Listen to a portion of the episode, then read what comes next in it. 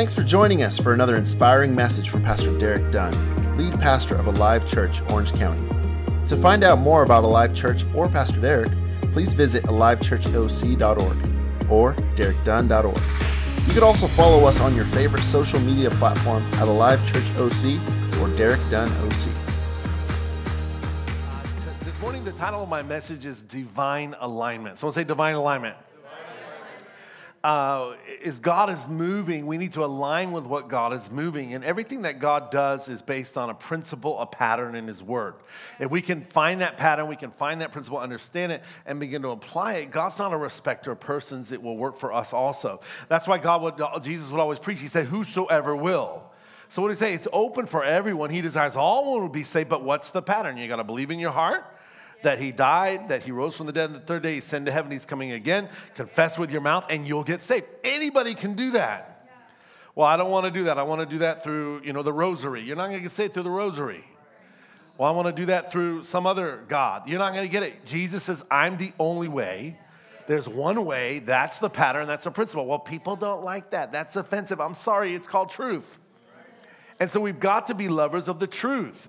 The Bible says in 2 Timothy chapter 3, talks about these last days we're living in, and I believe we're living in the last days. Do you? Yes. Says 2 Timothy 3 and verse 1, it says, But know this, that in the last days perilous times will come. For men will be lovers of themselves, lovers of money, boasters, proud, blasphemers, disobedient to parents, unthankful unholy, unloving, unforgiving, slanderers, without self control, brutal, despisers of good, traitors, headstrong, haughty, lovers of pleasure than lovers of God. So, how many believe we're living in the last days? Come on, if you turn on the news, if you look at what's going on, it's all there. But the problem with that is not, as we look at that, we many times look at the world and say we're living in the last days, but we miss out on verse 8. He's not just talking about the world, He's talking about the church. In verse 8, he says, In having a form of godliness, but denying the power, and from such turn away. We shouldn't be shocked with the world. Some Christians are always condemning sinners. Jesus never condemned sinners. He, he, he made a way for them to, to, to come out of their sin. But what did Jesus do? He condemned the, those that said they were righteous, but they weren't. Are you here? Jesus loved the sinner because he said they're like sheep without a shepherd. But the religious people are the ones that murdered him. The religious people are the ones who fought him all the time. The ones who said they're, I'm the man of God, I'm the woman of God, I'm a following God. God stood in front of them and they killed him. They persecuted him. Why? Because they were caught up in the religiosity of the temple and, and the church work, and they didn't have the heart for God. Jesus called them whitewashed tombs. You clean the outside, but inside you're like filled with dead man's bones. Read the Bible. I mean, some of the, we, we skip over those in church because we just want to have the nice Jesus that just had the little children come and hells the lambs. But Jesus didn't mess around. I mean, Jesus was strong to confront religiosity. So the Bible says in the last day, what will happen? There'll be the church, these things seep into the church where we have a form of godliness. We go through things, we can say, we, we, we serve God, we can worship, we can clap our hands, we can do all the religious things, but what happens? We have the form, but there's no power working in our lives. What's the power? It's the power to transform our lives. Pastor Susan spoke two weeks ago about the power of the Holy Spirit. And it's amazing how many people we have this whole crazy doctrine going around called cessationism, which says the Holy Spirit came and he was there with the early church and the apostles, but the gifts of the Spirit, the power of the Holy Spirit faded out with the apostles. But that's contrary to Scripture because the Scripture says, Jesus said, the gift of the Holy Spirit is for you and all generations to come. Why did the Holy Spirit come? Because Jesus said, I don't want to leave you as orphans. You need another, that means someone like me that can be your parakletos, can be your advocate, that will take the things that are mine and give them to you, John chapter 4. And then now we say, well, God just blessed and loved the early church, but for us, we're all orphans, hiding out in the four walls of our church bunkers, hoping Jesus will come back soon. That's contrary to scriptures. We need the power of the Holy Spirit. Eh, eh, Jesus said, The Spirit of the Lord is upon me, He's anointing me. We're gonna look at that because we need his power. We need to be dependent on him. If not, we have a power failure in the church. Religion is not going to save people. if religion and just having a building and going through our motions in our 45 minute seeker sensitive service, then we need to seek and save the lost. But guess what? We're going to have church until Jesus shows up. We don't need to waste time. But what we can make, we want to make the sinner so comfortable that God's no comfortable in church, no longer comfortable in church. Come on. Let's come in, let's go. So we, we you know, people's tension spans are, we want to do, our youth groups are like rock concerts and we just have a lot of hype and excitement and everyone's sleeping around, living in sin. They're just like everybody else. We have the form, but it's not there. People go to church. Why? All the pretty girls are in church. Say amen. Come on, that was a great for all the single ladies, all the single ladies. So I've had people come and say, like, they to church. Why? Because there's good looking girls in your church. Yes, but we don't like wolves. Come on, don't be coming to church looking for a wife or a husband. You can find one, but be looking for Jesus and then find one. Come on. Are you here? But some people, they go around from church to church, and as pastors, we meet sometimes, we're like, yeah, we have this guy, like, oh, he came to my church. They're making the rounds. We've had people write to us on, you know, on our website. Ariana gets the, gets the emails and write and say, hey, do you guys have a place uh, where singles can, I'm looking for a wife. I'm like, but what if that becomes the church? But the church is to be a place where what we're encountering Jesus, where the word is being taught, where we're being discipled. Jesus said, Go get them saved, preach the gospel, disciple them, teach them my ways and what? Raise them up, train them so they can go out and lay hands on the sick. They can go cast out devils. They can be going preaching. And what? We're multiplying what God's doing in the upper room. Are you here? That's the church. And it hasn't stopped. God's plan hasn't changed. Those were his last words. And when he comes back, that's what he's looking for a glorified church. Another thing about the last days, the Bible says the last days will be like the days of Noah. Book of Matthew 24, Jesus is speaking here. In verse 37, it says, But as the days of Noah were, so also will be the coming of the Son of Man be. For as in the days before the flood, they were eating and drinking, marrying and giving in marriage until the day that Noah entered the ark. And they did not know until the flood came and took them all away. So also will be the coming of the Son of Man be. So, what's it saying? In the days of Noah, what was it? It was people partying, there was drunkenness, there's all sin going on. It's not talking about people getting married, getting married and getting married again because they had multiple wives back then. And it was, it was, it was perversion, it was promiscuity that was happening on. Why did God destroy the earth? It was such wickedness. But Noah was in God. Noah didn't experience the destruction. Did he go through the flood? Yes, he did. But there was something about Noah, we call it Noah's Ark. because when you're following God, even though there's perilous times that we're going through, there's an ark of protection that God has ordained that will help us to see through and will overcome. Noah experienced the flood, but he built an ark and there was protection. God has that protection for us. In the days of Noah, what happens? We see that people hated God's wisdom. No one listened to Noah, they thought he was a crazy man.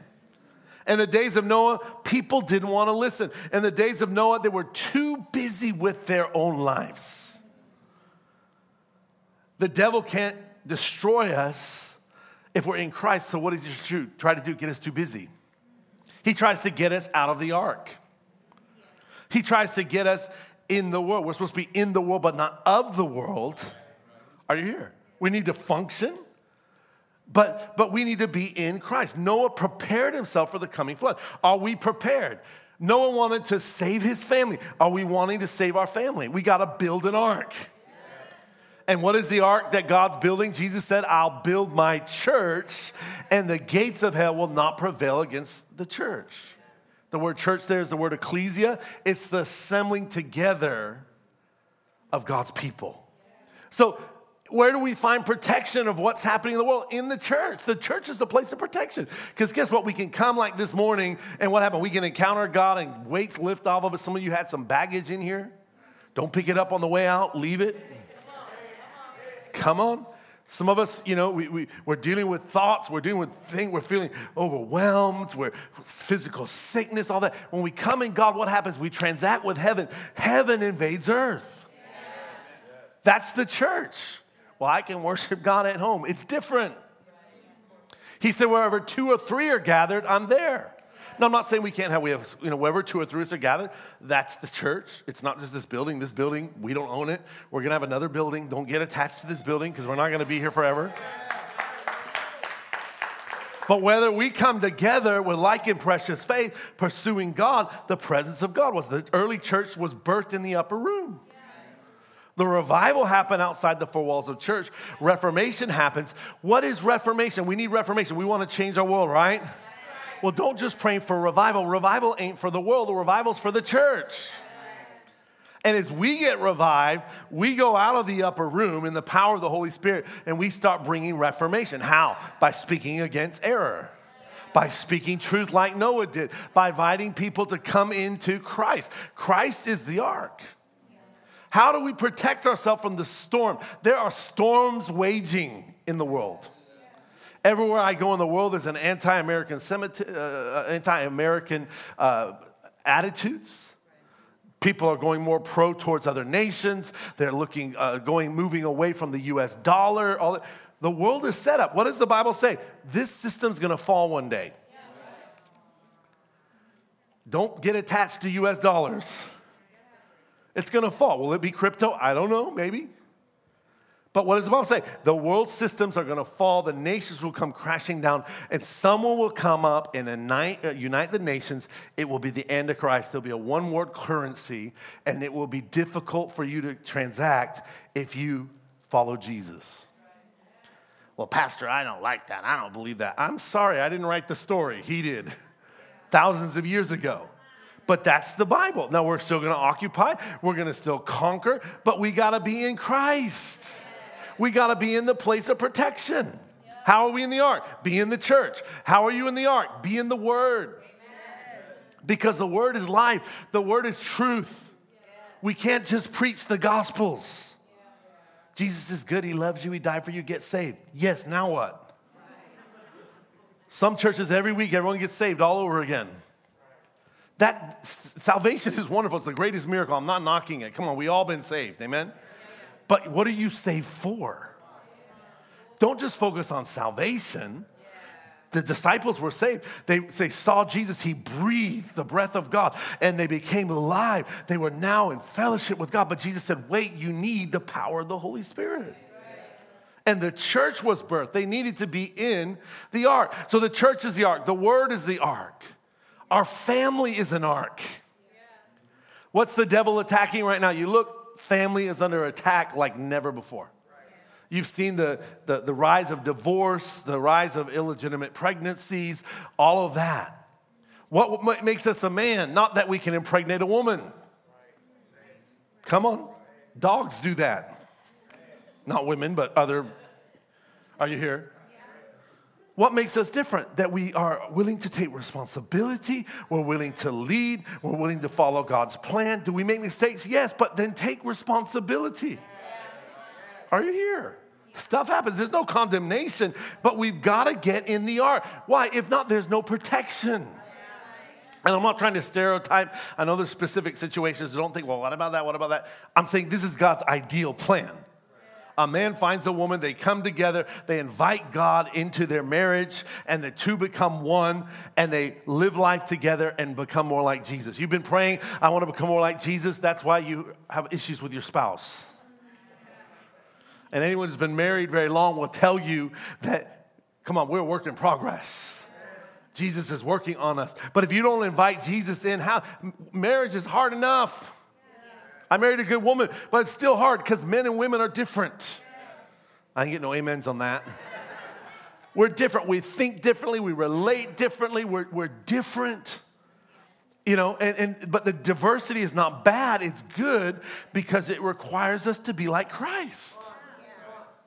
Well, I'm looking for the perfect woman. She doesn't exist. I'm looking for the perfect man. He doesn't exist. Follow the Proverbs 31 woman. Look for that kind of woman Follow, follow the biblical of what a, a man is. And so God's in the beginning, he set up the plan and the purpose. He set up the order in the book of Genesis. Where what? A man finds a woman, he finds a good thing. Adam, he pulled Eve out of part of him, out of his side, and, and took part of the attribute that was God and created her, and she's to be his helpmeet. And what are they supposed to do? Have dominion, be fruitful, multiply, raise up godly children, and subdue the earth. Well, I don't know about that. Well, I'm sorry, you're not the creator, he is. he set the plan.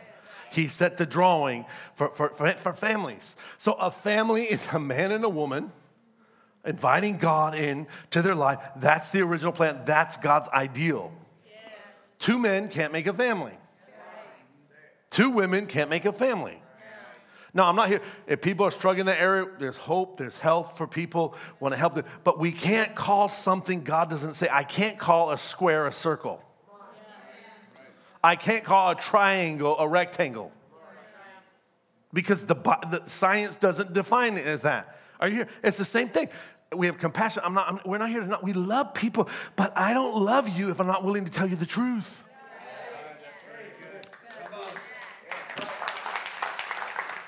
And we live in a day where families under attack. Now it's not just families under attack, it's gender under attack. We don't know what a man is and what a woman is.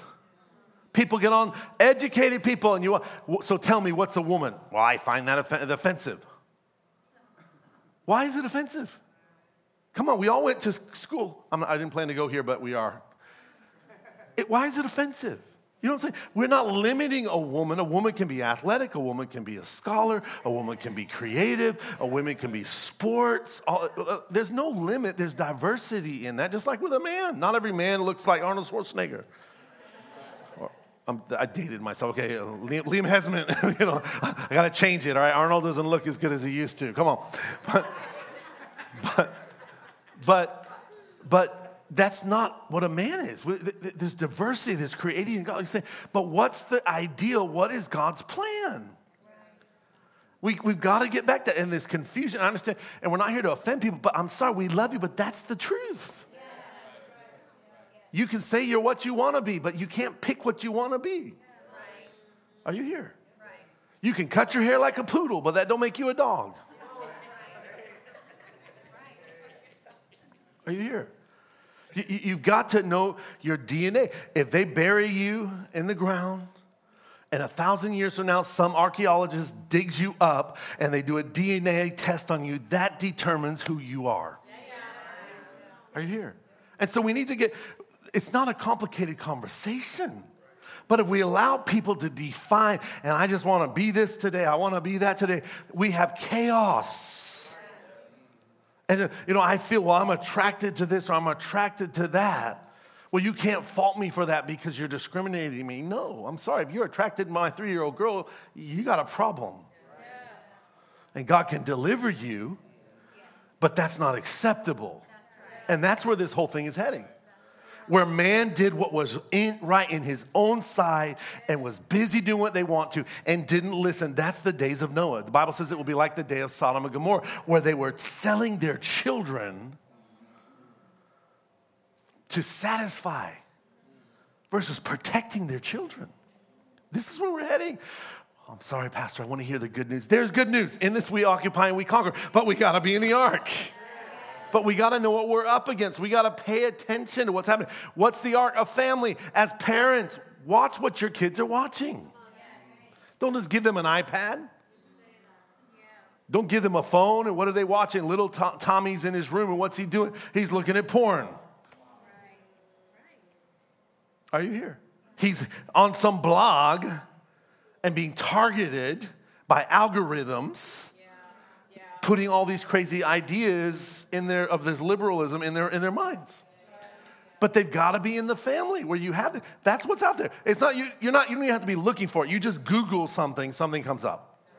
Come on. You Google man. Something's going to come up. You Google woman. Something's going to come up. That's the world that we live in. People are targeting our children to expose them and take away their innocence, so they need to be in the ark. As a parent, as a family, what are your kids looking at? Look at their friends. Who do they, birds of a feather flock together? Who are they associating with? Well, I, am so proud. My kid is the, the you know, the, the successful, and all of his friends are, you know, are, are not, but they're looking for him. Guess what? Wrong companionship's corrupt. So we've got to look and look. And I'm not saying we shouldn't be healing. We're not being exclusive or elitist. But, but what are the influences? That's why God gave the family and gave kids parents to protect them, to train them the ways of God, to put the values of the Word of God in them so that when they're old, they don't depart from them. Now, footnote here I'm not saying be a controlling parent and try to keep your kids in a sanitized environment that doesn't exist. We have to allow them to, to have virtue. Innocence is not virtue. What is virtue? When innocence is tested. But there's some stuff, let the kid be a kid. Let them play with toys. Let them, they don't need to be in fourth grade, I mean, uh, uh, in a preschool or in fifth, uh, um, kindergarten and learning stuff that's way beyond where they're at. Protect their innocence. Are you here? So we got to stay true to our faith. There was an ark of protection, and Noah protected his family. The ark is open to everyone, but not everyone's going to want to come into the ark. But we need to protect the ark. We need to make sure that we're true to the faith. Jesus, ultimately, he's the ark, but Jesus' idea is his church. Jesus' idea is family. Are you here? Sometimes our lives can be out of alignment. Many Christians, and we looked in, in Timothy, why are they involved in these things? Because their lives are not aligned to Christ. Their lives are not aligned to being discipleship. Their lives are not aligned to the Great Commission, to the great commandment of loving God with all their heart, of loving people. Their lives are not aligned to seeking first the kingdom of God.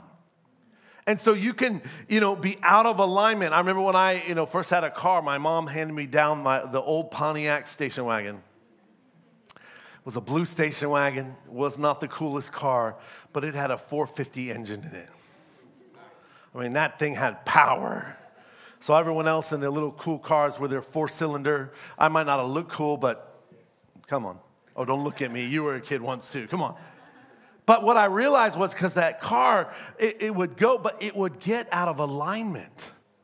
And I could be driving the car, and because I'm focused on the wheel, it's very tiring, but the wheel's shaking a little bit. When I would go fast, it's shaking a little bit. The car's rattling a little bit. I'm thinking it's an old car. There was nothing wrong with the car, it was out of alignment. And how do you know it's out of alignment? When you stop focusing, it goes to the right. And guess what? Your wheel, your tires start wearing wrongly you start getting t- worn out before your time. Some Christians are like that. They can be focused, but they're so tired. They're, you know, it's, it's such effort to stay focused. The minute they let down their guard, because things are out of alignment. And guess what? They're, they're wearing out easily because they're not aligned to the right thing. You can have a projector, and thank God we got our projectors here, high definition. But guess what? If the projector is out of alignment, my feet will hang off the projector screen. My head will get cut off. It looks weird. Things are out of alignment. You've got to tune it in. If it's out of alignment, it gets blurry. I'm getting a bit older. I have glasses. So sometimes I'm like, why is that so blurry? It's not out of alignment. My eyes are, so I need to put glasses on and the glasses help to align. You know, my wife, we were joking the other day. She, she has a hard time hearing sometimes, and I have a hard time seeing. So you see for me, and I'll hear for you, okay? but, but what happens? We have things that come to bring us back into focus. How do we get realigned? We got to get back in focus. How many of you you've ever had your back out of alignment? What to do? We go to the chiropractor we flew, and I realized, you know, I have a revelation my body's made for business class, not for economy. but unfortunately, I'm in economy, you know, because I want to pay that crazy price. It wasn't in our budget. And so we're there, and so we're back at Dwayne's in economy, I'm in economy, and Stephen Bobik, our worship leader, you know, the big Ukrainian guy. He's stuck in the middle seat. And what happens? We got, I mean, you feel like a sardine. We got there after 24 hours, and what happened? My back's hurting, my neck's aching, I've got everything. I'm out of alignment. And what happened? I can still function, But when I'm functioning, there's pain. Maybe I'm limping a little bit. Maybe I'm favoring certain things because I'm out of alignment. Some believers are that way. There are things out of alignment. They're still going through the motion, but there's a lot of pain. There's a lot of heartache. They're not able to run the way God wants them to run because things are out of alignment.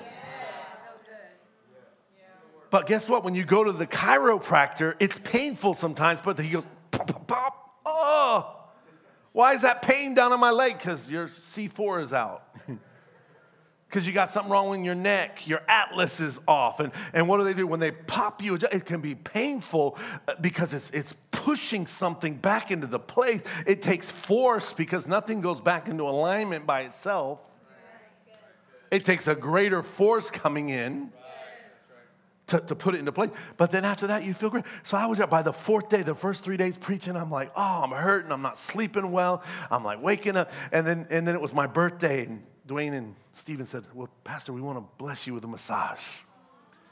So I went there, but those massages, they don't just rub, they're pushing their deep tissue, they're popping stuff like, oh, this is out. And I'm like, oh. But I tell you, after that, I slept like a baby. And it was cheap too, because it was Brazil. And I'm like, why didn't I do this before? Why? Because when you come into alignment and, and blessing starts flowing, you're like, why didn't I do this before? What was I fighting? We're fighting the pain. We're fighting the fact that we have to be vulnerable and allow somebody to come and apply the pressure. Our connect group leader, our pastor, someone who comes in to put that pressure there. Some people, they're like, well, I don't like this church because I feel uncomfortable. Well, if you go to church and you don't feel uncomfortable, something's wrong. Because I got uncomfortable when I was preparing the message. Because God's speaking to me, and God's always working in our lives. Now, I'm not saying uncomfortable in a negative way, but what happened? The word applies pressure. It's a light into our path. It applies pressure to us. It requires change. It's dangerous to hear the word of God because you're responsible for what you know. To, who, to him who has received much, much is required. What is sin? It's not obeying what you know to be true, to know, to, to, to know the truth and not do it. So we've got to open up our lives and allow God to adjust us so that we can be in the place of safety. How does that happen? Very quickly this morning. Number one, the process of blessing in our life, it comes through number one, alignment. Someone say alignment. We talked a little bit about that. Paul, uh, Luke says in Luke 7, verse 7, he says, That is why I do not even consider myself worthy to come to you but say the word, and my servant will be healed. For I myself am a man under authority with soldiers under me. I tell this one, go, and he does, and that one, come, and he comes. And I say to my servant, do this, and he does it. Now, here it's talking about the centurion. We don't have time to look at the whole story, story but the centurion understood the kingdom of that day. He understood order, he understood authority. So Jesus says, Hey, your servant's sick, I'll go to your house because normally Jesus would lay hands on people and they would recover. And he says, No, I don't need you to do that because I understand how the kingdom works. I understand how alignment, authority works. And if you have authority, you speak, just as my officer speaks to me, it filters down. If I speak, it will begin to come to pass. So only speak the word, and I know it will happen. And Jesus marveled at his man, that man's faith. We got to understand the kingdom of God. When things are in alignment and in order, I mean, you look at soldiers, they learn to walk in alignment. You know, why do they practice all that stuff with their swords and all? You know, I think my father passed away and they did the salute, you know, the gun salute, all that. I mean, it was amazing what they did. And they folded the flag, and everybody's like, it's like, like machines, like robots. But they've learned to function as a unit. They've learned how something functions. When the general says something, the, the, the colonel says something. The sergeant gives the orders, and the private say, Yes, sir, and we go and do it. I get no amens on that. Because in our, our American culture, we don't like that kingdom. We like democracy. So I'm not really sure. Let's vote on that. Let's have a committee meeting.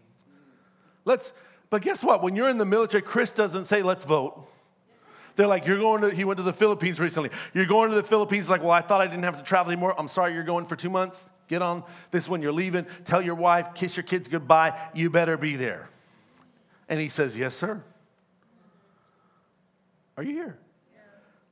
But we don't like, but that's how the kingdom functions. Why? Because everything's in order. Because if we're out of alignment, things don't function. So we've got to be in alignment. What do we need to be in alignment? Be in alignment to the house of God. Again, the church is the ark. Bible talks about being planted in the house of God. In James 4, verse 7, he says, Submit yourself then to God, resist the devil, and he will flee from you. We've got to submit, align ourselves to God. Some Christians are more devil conscious than they are God conscious. I mean, it, used to bother me. I grew up, all oh, the devil's, ta- oh, the devil's attacking me today. He broke my refrigerator and the devil's attacking me. And, and I'm like, why is the devil attacking this person so much? They're not really doing much for God. Come on. But the devil, but the devil is not God. He can't be everywhere at once. But, but oh, there's demons that, but, but what is it? It's really not the devil. It's their life is out of order. Their life is out of alignment. And it's much easier to blame the bad guy than to take responsibility for our own lives. Come on, can we be real this morning? Psalms 23, verse 6 says, Surely goodness and mercy will follow me all the days of my life. Not just when we get to heaven, but I have to dwell in the house of the Lord forever. What does it mean, dwell? It means you're doing life daily with God, with God's people. Are you here? And so we've got to be in line. And alignment has to do with being planted in the community. There's 200 and I think 58 or 55 commandments in the New Testament you cannot fulfill out of the local church. But we have people, who's your pastor? Jesus. What church do you belong to? The worldwide body of Christ. Or I attend this church on one week, and this church on week two of the month, and this church on week three, and then but you're all over the place. You're not planted anywhere. And no wonder you're not flourishing. And we sit somewhere for a while, and then when we things aren't happening, well, it must be the church, it must be the pastor, and then we go somewhere else, and we go through the whole process again. But the common denominator in every church and every situation is us. Are you here? We got to be in alignment. Someone say alignment. alignment. Secondly, alignment speaks of being submitted to godly authority. Hebrews 13, verse 7 says, Have confidence in your leaders and submit to their authority because they keep watch over you as though they must give an account. Do this so their work will be a joy, not a burden, for that would not benefit to you. What does it say? Have confidence in the leaders God has put over you. Are leaders perfect? Of course they're not. Are, are, there bad leaders? Yes, they're bad leaders. Just like there's good doctors and bad doctors, there's good police and bad police. There's good, you know, but but still, the ideology and the plan and the purpose of God is not bad. And so, submission has to come from the person. It doesn't come from the person you're supposed to submit to, submit to or becomes control. We've got to be submitted, just like the Bible says. Thirdly, we've got to be in order in our marriage. Submit to your husband in a marriage. Colossians 3, verse 18 says, Wives, submit to your husbands as is fitting to the Lord. So if you're in a marriage, you need to submit to your husband as the leader of your house. I said, You need to submit to your husband as the leader of your house. But my wife is the one who submits. I don't come to my wife, Woman, you better submit. The Bible says, then I become controlling. That's between her to submit. The person that's called to submit has to make the choice to submit. Are you here? But, but the other side of it is the man has to treat the woman like Christ loves the church and treats the church. Is Jesus coming around messing with you all the time? You better submit or I'm to not take you out. You better submit or I'm to curse you. He doesn't operate that way. So, as men, we shouldn't operate that way, but it's the woman's role to submit. Submission comes from the person who sees the value and the blessing in submission. If you don't want to submit, that's between you and God. I ain't chasing you down. People say, well, pastor ain't, pastor's not reaching out to me because you're not submitted. Because you're, you're, you're not pressing in. Who do I give my time to? Those that press in. Are you here? Now, we're still going to love you. We're going to care for you. We're going to feed you. But you're not going to have the full blessing if you haven't submitted in the relationship God's called you to, whether it's a marriage, a business, in the family. Kids need to submit to their parents and honor their parents. Are your parents perfect? No, I tell my kids, we're practicing parenting on you. Hopefully, we get a little better at it. Are you here? So give us a break. When we're wrong, we say sorry, forgive us. Because we make mistakes. Sometimes we didn't understand. Sometimes we acted too strong. Sometimes we. Are you here? We'll be much better grandparents than we were parents. We've got to be submitted to human authority. 1 Peter 2, verse 13 says, Submit yourself for the Lord's sake to every human authority, whether to the emperor as the supreme authority or all those in authority. Guess what? If you get pulled over by a policeman because you got a heavy foot, don't get upset with a police officer.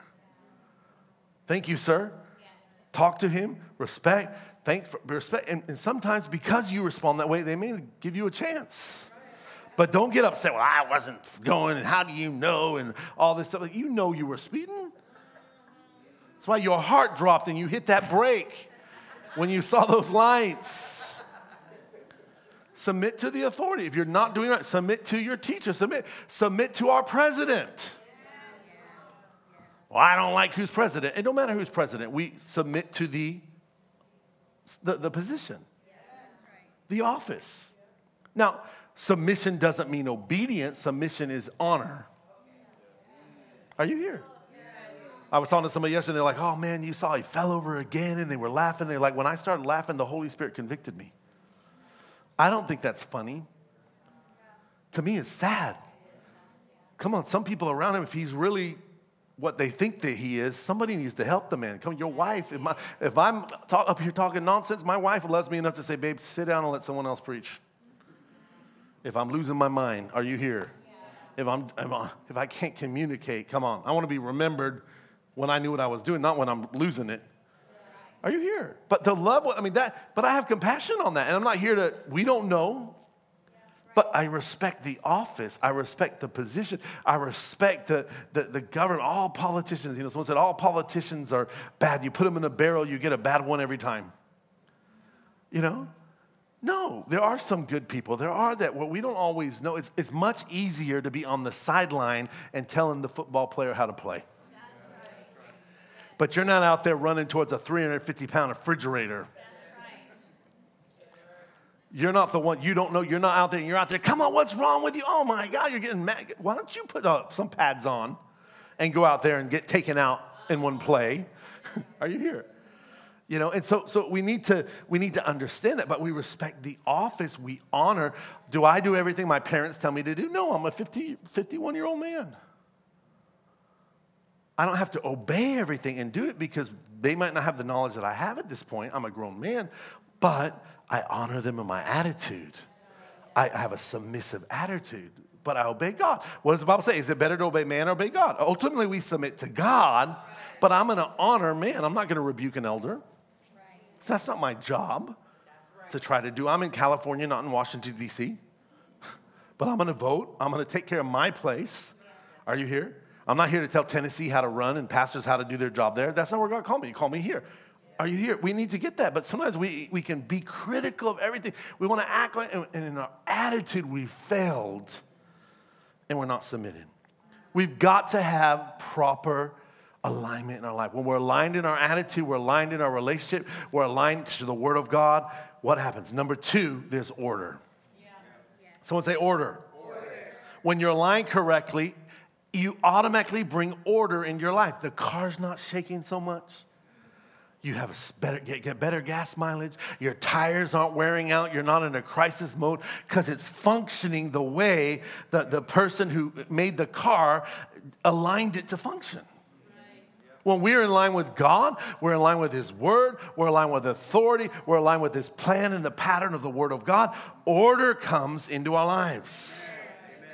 Psalm 73, uh, excuse me, Psalms 37, verse 23, it says, The Lord directs the steps of the godly, and He delights in every detail of their life. Someone say, every detail. Every detail. Man plans his ways, but God directs our path. But God is concerned with the details. What's the details? Order. And so when it comes to marriage, God wants to be involved in our marriage. When it comes to our work, God wants to be involved in our work. When it comes to the, the church and functioning in the church, God is involved. You don't get to choose, well, I just want to lead worship. Well, God ain't gifted you to lead worship.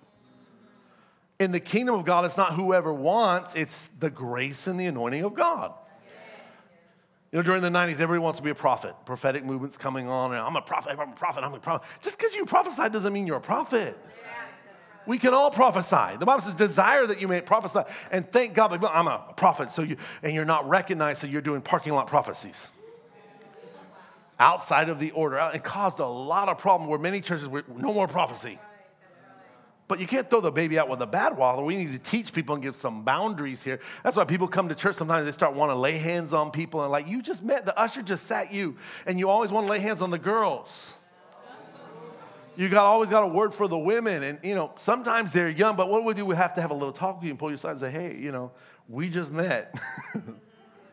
Come on, you don't get to put your hands on someone when you just met." And we need you to come and get planted. If there's a genuine gift, submit it, and there'll be an opportunity to flow in the gift. And, and sadly, they don't come back the next week. Oh, you're not open to the Holy Spirit. We're open to the Holy Spirit. But what does the Bible say? Paul said, let everything be done in Corinthians in decency and order. I love you, but you don't get to rearrange the furniture when I invited you over for dinner. You come to my house and what am I, you know, can I go to the bathroom? And I'm like, all right. And I come back in, what happened to my kitchen? Well, I thought this would be better here, and I thought this will be here. And it's like, whoa, are you here? Some things are so simple we miss it. Come on. God is concerned with the details. Hebrews 6, verse 1, it says, So let us go on to grown up teaching. Let us not go back over the beginning lessons we learned about Christ.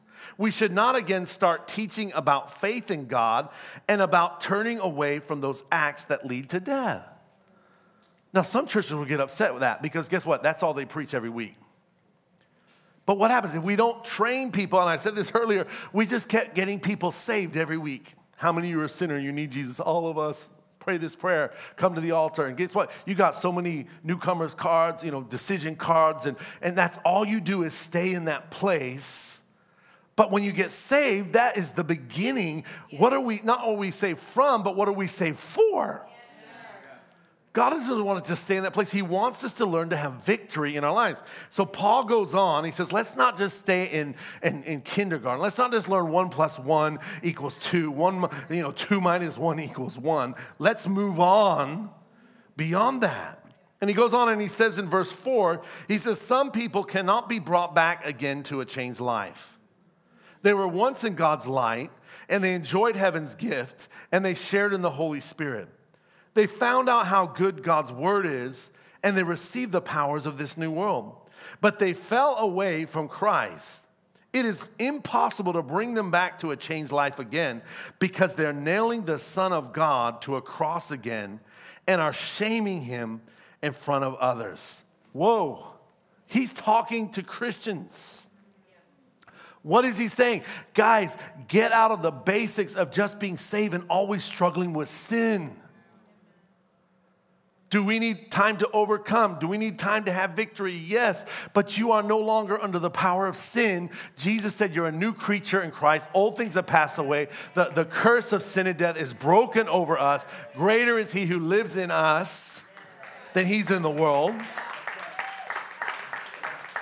So we should not be living in that place of defeating sin. If we are, what are we doing? We're shaming the work of what Jesus did on the cross. And thank God for His grace that we're a work in progress, but we're supposed to be going from faith to faith, from glory to glory. We shouldn't be struggling with the same things and not having victory. Something's out of alignment. Somewhere the order is off. And what does he say? If by our own choice we decide to do that after we've fallen under the power, we've experienced deliverance, and we want to pick our demons up on the way home we don't want to apply the word of God. We don't want that we come to a place where we taste in the goodness of God. We will eventually fall away, and that person cannot come back because what more is there? They've already experienced the fullness of God. Not that God wouldn't bring them back, but because of their stubbornness, because of their rebellion, because of they've chosen not to make Jesus Lord of their lives, what happens? They have no fruit in their life. And they've shamed the cross. Don't get upset with me. Is this the Bible? This is the word. It goes on in verse 7. Again, he's talking to Christians. He says, Some people are like land that gets plenty of rain. The land produces a good crop for those who what? Work it. And it receives God's blessings. Other people are like the land that grows thorn and weeds and it's worthless. It's about to be cursed by God and will be destroyed by the fire. Jesus says the wheat and the tares grow together. They all get the same rain. But one produces fruit, one doesn't. What causes it to produce fruit? Is it God or is it its nature? And what's really the key here? It says both lands get water, they get rain. One produces a good crop. Why? Because they work it. Turn your neighbor and say, You got to work it. You got to work it. What does that mean? Faith without works is dead. The, the little word means non existent. You can't say you trust God with finances and you don't give. You can't say you love Jesus, but you don't want to serve. You can't say you love Jesus, but you don't love the church. You can't say you love Jesus and you don't treat your wife as a gift from God and honor her, knowing you're going to face the Lord one day. You can't be a leader and not have the fear of God and use and abuse people because you have to give an account. We're living life with eternity in our heart, but we've got to work the land, or it doesn't happen. So what happened? The, the same message comes forth, the same move of the Holy Spirit, the same water comes, but some people are flourishing and fruitful, some aren't. It's not the rain, it's not God, it's not, it's that we have to begin to work our own field, our own life. We've had a lot of rain. I was away for a few weeks and I came back. Some of our uh, gardening, our, our landscaping stuff is, is yellow. Why? Had too much water. But guess what? When I realized when the water's there, the plant grows, but so do the weeds. And guess what? I just because I had a landscaper and he's a good and I got a gardener, you still gotta pick the weeds out. Because if you don't pick the weeds out, the weeds will grow and eventually overtake the fruitful plants. So we gotta pick the weeds out. Same in our life. You gotta pick out the weeds. Things are coming, things are growing. If not, the weeds choke out the healthy fruit and it doesn't bear fruit. What does Jesus say? The word was sown, and he talks about the different ground the stony ground, the fallow ground, the, the what ground. We have to determine how we receive the word. We're responsible for our own heart. Nobody can change your heart. God can't even change your heart if you're not willing to open your heart. And so when we do that, what happened? When we change the, the, our ground, what happened? We will flourish, we will grow, we will flourish. And so that order has to come in. You got to keep the weeds out. What's the weeds? Your attitude. Someone said, Well, bless God. Well, what are you going to do with that? Well, that usher didn't seat me. I like to sit on the right side of the church and he put me on the left. And I don't sense the presence of God today. Why? Because your attitude.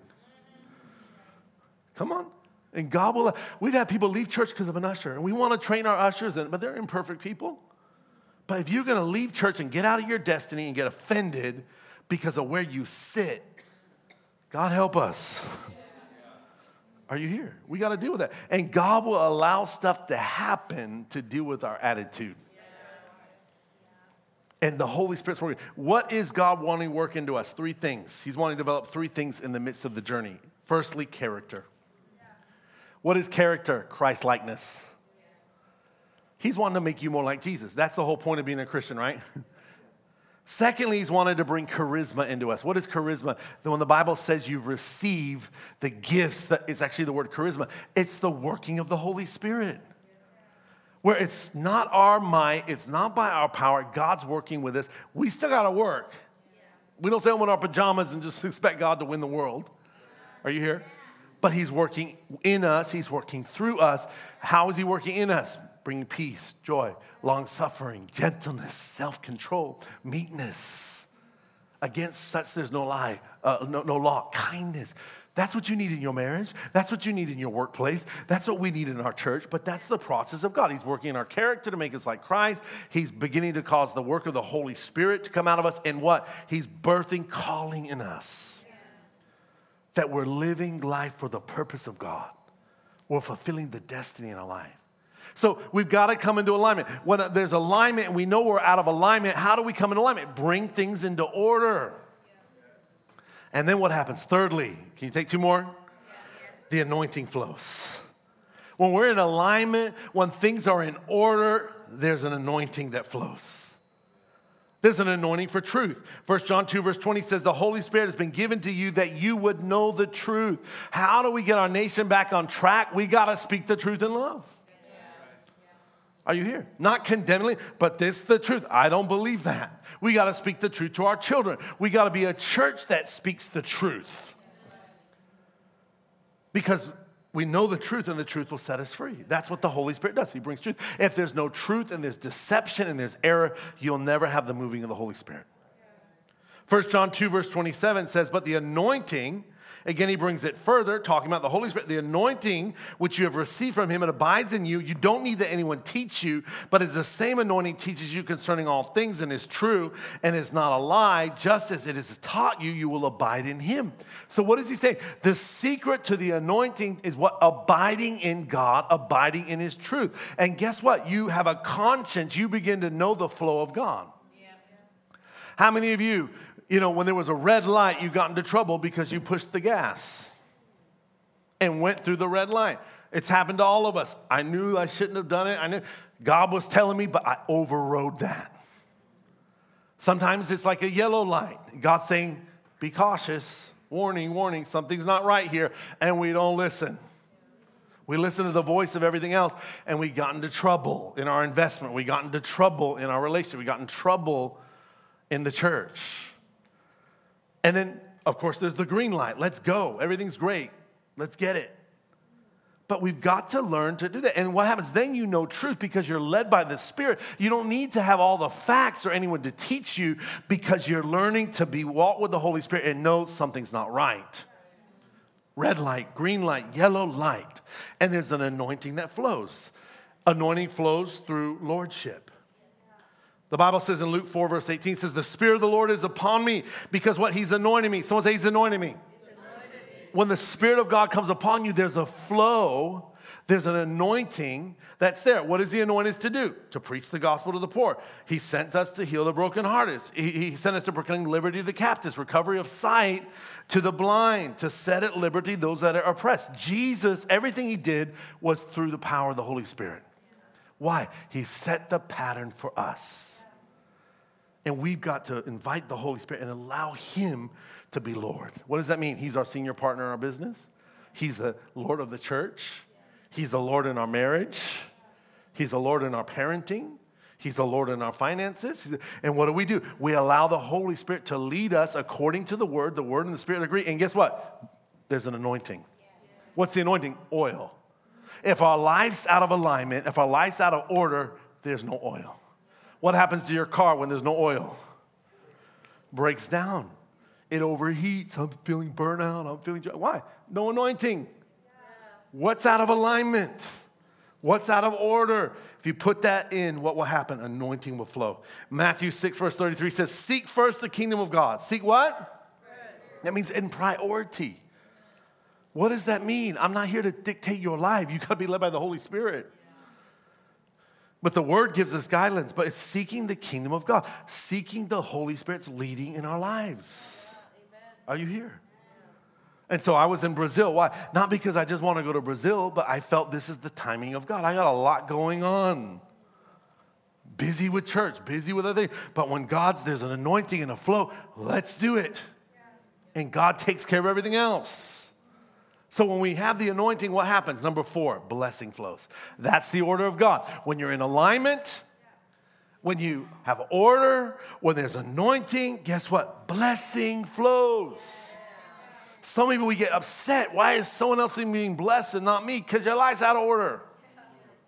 Because you're not aligned. Are you here? There's not the anointing. You got to get in order, and blessing will flow. Uh, Isaiah 1, verse 19 says, If you're willing and obedient, you will eat the good of the land. We all want to eat the good of the land. I'm blessing my coming, blessing my going. Well, why aren't you having the fruit? We got to get into order. Psalms 133, verse 13 says, How good and pleasant it is when brothers live together in unity. It's like the precious oil poured over the head, running down on the beard, running down on the Aaron's beard, down upon the collar of his robes. It is as if the dew of Hermon were falling on Mount Zion. For there the Lord bestows blessing, even life forevermore. So, what happens when we're in those places? What happens? There's a flow. I don't know, there's something about when you read that, it just gives you peace, you know? Oil just flowing down. You don't even have to do anything, it's like gravity. It flows down from God. It flows down through my life and flows into every area of our life. You don't have to work at it. Just pour the oil, get in the place, and it's part of the byproducts of being in order. Are you here? We've got to pour our oil in. We've got to bring ourselves into alignment. Come on, let's stand on our feet this morning. What area of our life are we not aligned? Today is not a bad message. It's not a negative message. It's not a condemnation. It's like something. I, my car was driving. I'm like, what's going on? I'm putting the tires, spending all this extra money. What's going on? And then finally, you need an alignment. My tires don't need to be balanced. My, I'm out of alignment. And guess what? It saved me heartache. It saved me money. It was easier driving because my car's not shaking. God's not trying to take from us. He's not trying to make things more difficult. He's trying to bring order into our life so that there's an anointing that flows. There's an anointing that flows in our ministry. There's an anointing that flows in our family. There's an anointing that flows in our marriage. There's an anointing, you know, but there's got to be order. I'm busy, so what do we do? September. My wife and I, we take off every year. And now I think we're getting a bit old. We go on a cruise because nobody can call me on the cruise. There's no signal. I heard now they're going to have signal, but please don't call me, all right? And what do we do? We meet on the 25th floor, the 14th floor. That's our place. We meet and we get up, and what do we do? We have time together and we talk and we brainstorm and we do stuff. That's our time. I was invited to big conferences. Come, we're having our big conference. We want you to speak, pray. I said, That's my cruise. I ain't coming. Why? It's a priority. Because why? You got to keep dating your wife. You got to keep having your honeymoon. Don't have a honeymoon once every 20 years. No wonder your marriage is having problems date your wife, go out, do stuff. You know, do, don't take a lot of money sometimes, but plan, have faith for it. God will bless you. The first thing I put in my calendar is my cruise. Are you seeking first the kingdom of God? Yes, because I'm first a dad, a, a, husband, second a dad, a father. Are you? That's priority. My life, some pastors got great ministry, healing the sick, on their third marriage, family's a mess, kids want nothing to do with God. Why? You're not, your life's not aligned. Your life's got to be in order. Come on, I want to end well. My kids are all loving God, serving God. They're not perfect kids. Don't make them the typical PK and well, you're a pastor's kid. No, no, no. They're kids, they're grown, but they love God. They're in the house of God. They're, they're learning values. They're doing well. They're exceeding in school. That's a testimony more than me just pulling someone out of a wheelchair. Are you here? Why? Because I'm first a son, I'm first a believer. When I read this, sometimes I have to read, the Bible says, the Holy Spirit no, no, no, no, quit preparing a message. This is for you too. And now most of my men, it's God's dealing with my life. You just get the overflow. Are you here? But but what this is for me, I'm not just it's not something I do. The word is for me. I lay it up into my heart. I allow the word. The word makes me help. And get out of that, I can have the overflow and share with you.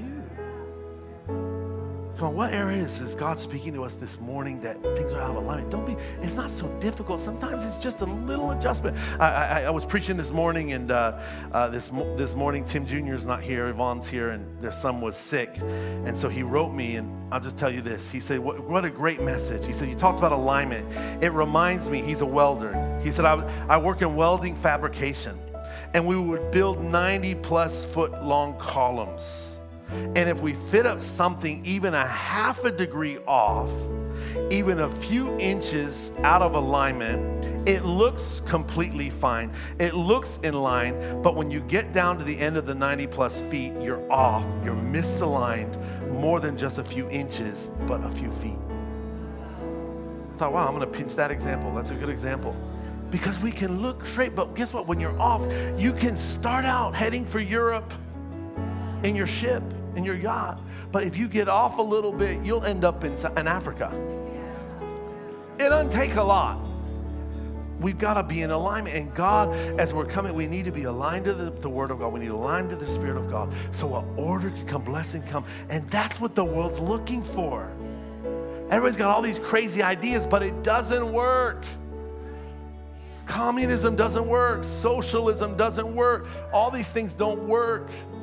I've been around the world, I've seen it. But we all have all these ideas. But when you have something that's healthy, you have something that's where people are attracted. What's the greatest thing that attracts people to our church? Healthy people. When people come, the Bible says, look at the love they have for one another. They'll know you're my disciples because the love you have one another. Well, we're prospering in our marriages. We're, pro- we're friendly people. We're not just doing the latest thing, how to grow your church. I saw, I got one email, you know, it's called churchcandy.com. And I thought, what in the world? So I checked it out.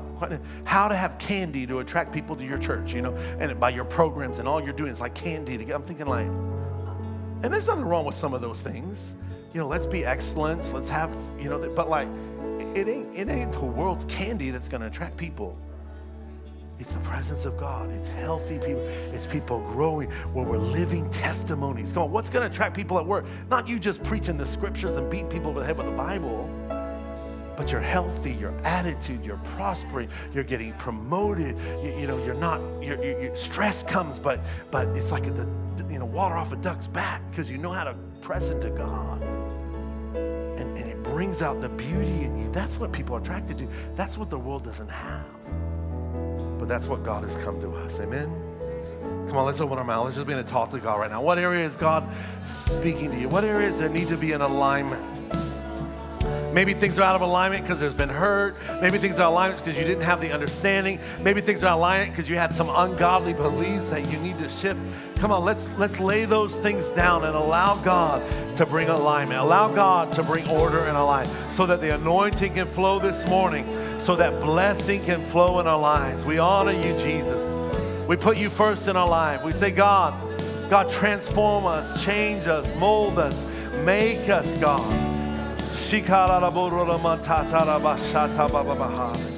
I want you to touch your head. I want you to say, Anoint my mind, God, that I can receive your wisdom. I want to touch your eyes this morning. Say, Anoint my eyes that I might see the vision clearly and I'll know my part in it. Come on, put your hand on your ears this morning. Say, God, anoint my ears that I can hear your voice and follow it. Touch your mouth. Say, God, anoint my words that I might speak life into this church, into my family, into my community. Just hold out your hands this morning. Say, God, anoint my hands that I might build your kingdom. As you anointed Jesus, anoint me today to see the supernatural in my life, in my church, in my family, in my community. Come on, lift up your hands. Just begin to talk to the Lord. God, we thank you for eyes opening today, ears opening today. We thank you for hearts, God, coming into alignment. That God blessing would flow in our life, anointing would flow. God, those that are discouraged, God, let discouragement lift off of them. Those that are weary, they're feeling worn out, God, today bring encouragement. God, those that are hitting walls in their lives, God, you begin to open up a door. You begin to open up a window. You begin to show them, God, the right alignment, that we lift up our eyes and we would look to you because Jesus, you're the author. Jesus, you're the finisher of our faith, God. We declare alignment is coming in our church, alignment is coming in families, alignment is coming in singles, alignment is coming in business. We declare blessing is flowing upon your church, that we are in you, Jesus. We are in the art. We are in your church. We are in family. And God, we will be protected from the storms of life that come. That God, we will prosper. That we will open that God, we will begin to fulfill your will, that your kingdom will come, your will will be done. God, as we put you first in our life, all the things we have need of will be added to us. God, I declare blessing begin to flow in your people's life, God. As order comes, let blessing come, blessing over finances. We declare promotions coming, God. We declare blessing over marriages, blessing in our relationship with our children. We declare blessing in our connect groups, every ministry, blessing in our children's church, God, blessing in our outreach and city care, blessing in our community. We declare blessing over California. We declare blessing over this nation. That God, we will align to you, that order will begin to come that God blessing, anointing will begin to flow over this nation once again. We look to you, God. We thank you, God. We thank you for refreshing. We thank you for your strength. We thank you for revelation coming today, not to condemn us, but to show us. God, even if there's just a, a slight alignment that's to come tonight, we align our hearts, we align our minds